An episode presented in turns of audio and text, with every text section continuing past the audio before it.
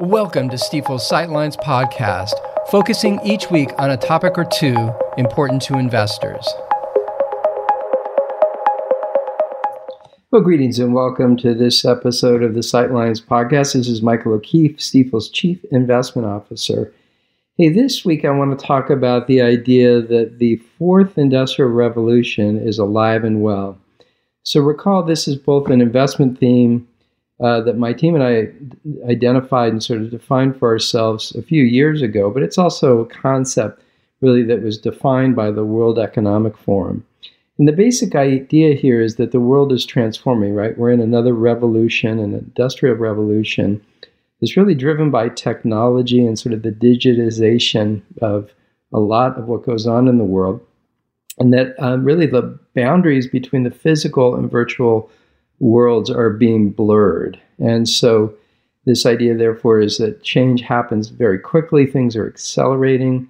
It's all typically done, though, with uh, certainly the idea of making life better for people.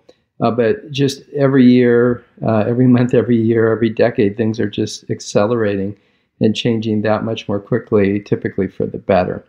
Uh, you know, when you think about how the markets have performed, if we look back to 2020, the uh, sort of big tech uh, companies that are certainly a big player in this uh, fourth industrial revolution had a great year. There's an index called the New York Stock Exchange FANG Plus Index, kind of those big tech stocks that was had a return of over 103% in 2020. And that may cause an investor to say, gee, should I buy these stocks now? Are they too expensive? What should I do as it relates to technology? And our answer is, hey, you know what? This is a, an important sector in the economy, an important sector in the market. And basically, it's very important for clients to have a strategic allocation. So think of it as an, an investment for the very long term uh, to take advantage of really the value that gets created corresponding to the fourth industrial revolution. So we certainly, day in and day out, are working with clients to build um, you know, investment strategies that, in one form or another, in, incorporate exposure to uh, technology companies that are benefiting from this innovation.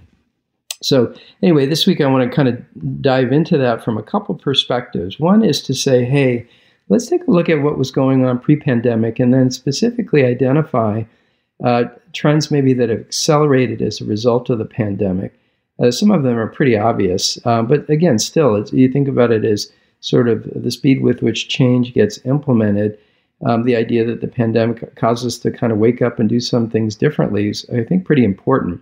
So um, let's take, for example, entertainment. Uh, that's a big one, right? Where people maybe before would be going out to watch movies at theaters or maybe going to a, a, a play or a show or whatever. Obviously, being locked at home, streaming has uh, taken further hold basically in households.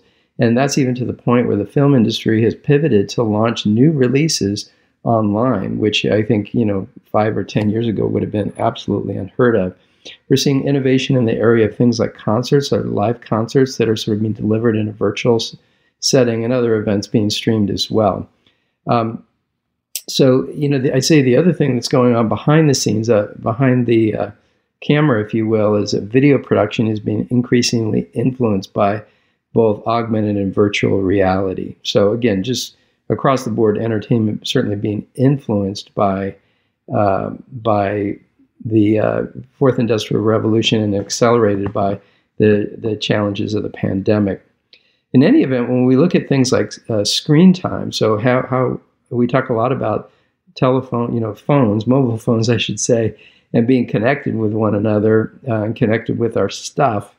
Uh, basically, screen uh, peak traffic. Um, is up a lot, or screen screen time is up a lot, excuse me, and then peak internet traffic is up a lot. In The case of internet traffic, peak to peak from 2019 to 2020, it's up over 50% or about 50%.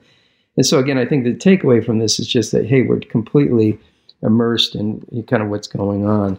Anyway, other uh, trends that accelerated as a result of the pandemic, uh, one is obviously sort of safe shopping.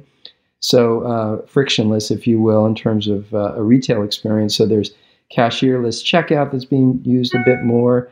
There's uh, obviously uh, sort of touch payment uh, where you can you know wave your watch or your phone over a device and pay. Um, and then the what is now almost like the old standard of e-commerce is, is kicked up a bit. Both the current and the forecasted ex- expected penetration of e-commerce looking out, let's say over the next 10 years, and we'll get into that in a second.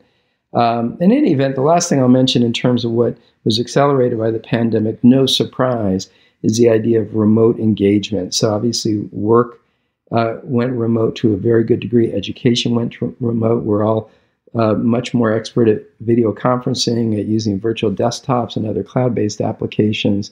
And this really trying to change things. Now, obviously, many of us will go back to more of a physical presence, but I think the capability and the innovation of virtual is here to stay. Now, I want to shift and kind of close with a few thoughts on the look forward. So, where are we going to be in 10 years? I mentioned how quickly things move, and I'll just mention a few thoughts uh, that come to mind based on some research that we've done and, and the work we've seen from others. Um, one, one would be digital payments. So, this idea that um, people are going to walk around with their watch or their phone or another wearable, basically pay without pulling their wallet out. That will probably be standard 10 years from now. Um, you know, another thing that we'd say is that the idea of wearables. So think earbuds that could translate a foreign language, or smart glasses that could translate signage, or maybe throw up real-time information as you're meeting people or whatever, is is likely going to be pretty much uh, standard 10 years from now. Um, we also think the shift in entertainment will continue, and it really comes down to the economics of it and sort of the motivations. The average cost of a Broadway show is about $110 per person, $110. And that basically gets you three hours of entertainment. These days, for what is the typical average cost of about a dollar per user, you can buy a mobile game. So think of it as a mobile video game, and you get it forever. So it's unlimited entertainment. So those are the two extremes in some ways, perhaps, but we see the sort of the idea of virtual entertainment is just keeping hold and growing quite a lot. We expect there to be basically self driving cars a decade from now and many of those will be uh, ele- electric vehicles. So this shift towards greener uh, uh, energy, etc. And I would say that the idea of um, renewable energy, just in general, we looked at some forecasts and uh, over the next number of decades. So think between now and 2050, it's going to grow a lot. It's by 2050, it's forecasted to be three quarters of the world's power generation uh, coming from renewable. And that's basically solar, wind, and hydro. Anyway, so obviously, I think the takeaway here is this idea of the fourth industrial revolution, tons of innovation so far, but a long way to go. And so we wanted to take the opportunity this week to kind of highlight that, think about it from the perspective of the pandemic recovery and where we're headed over the next decade. So thanks so much for listening uh, to this episode, and we look forward to speaking with you next week. Thanks so much. Thanks again for listening to Stifel's Sightlines. Be sure to subscribe wherever you're listening to automatically receive each week's podcast in your feed.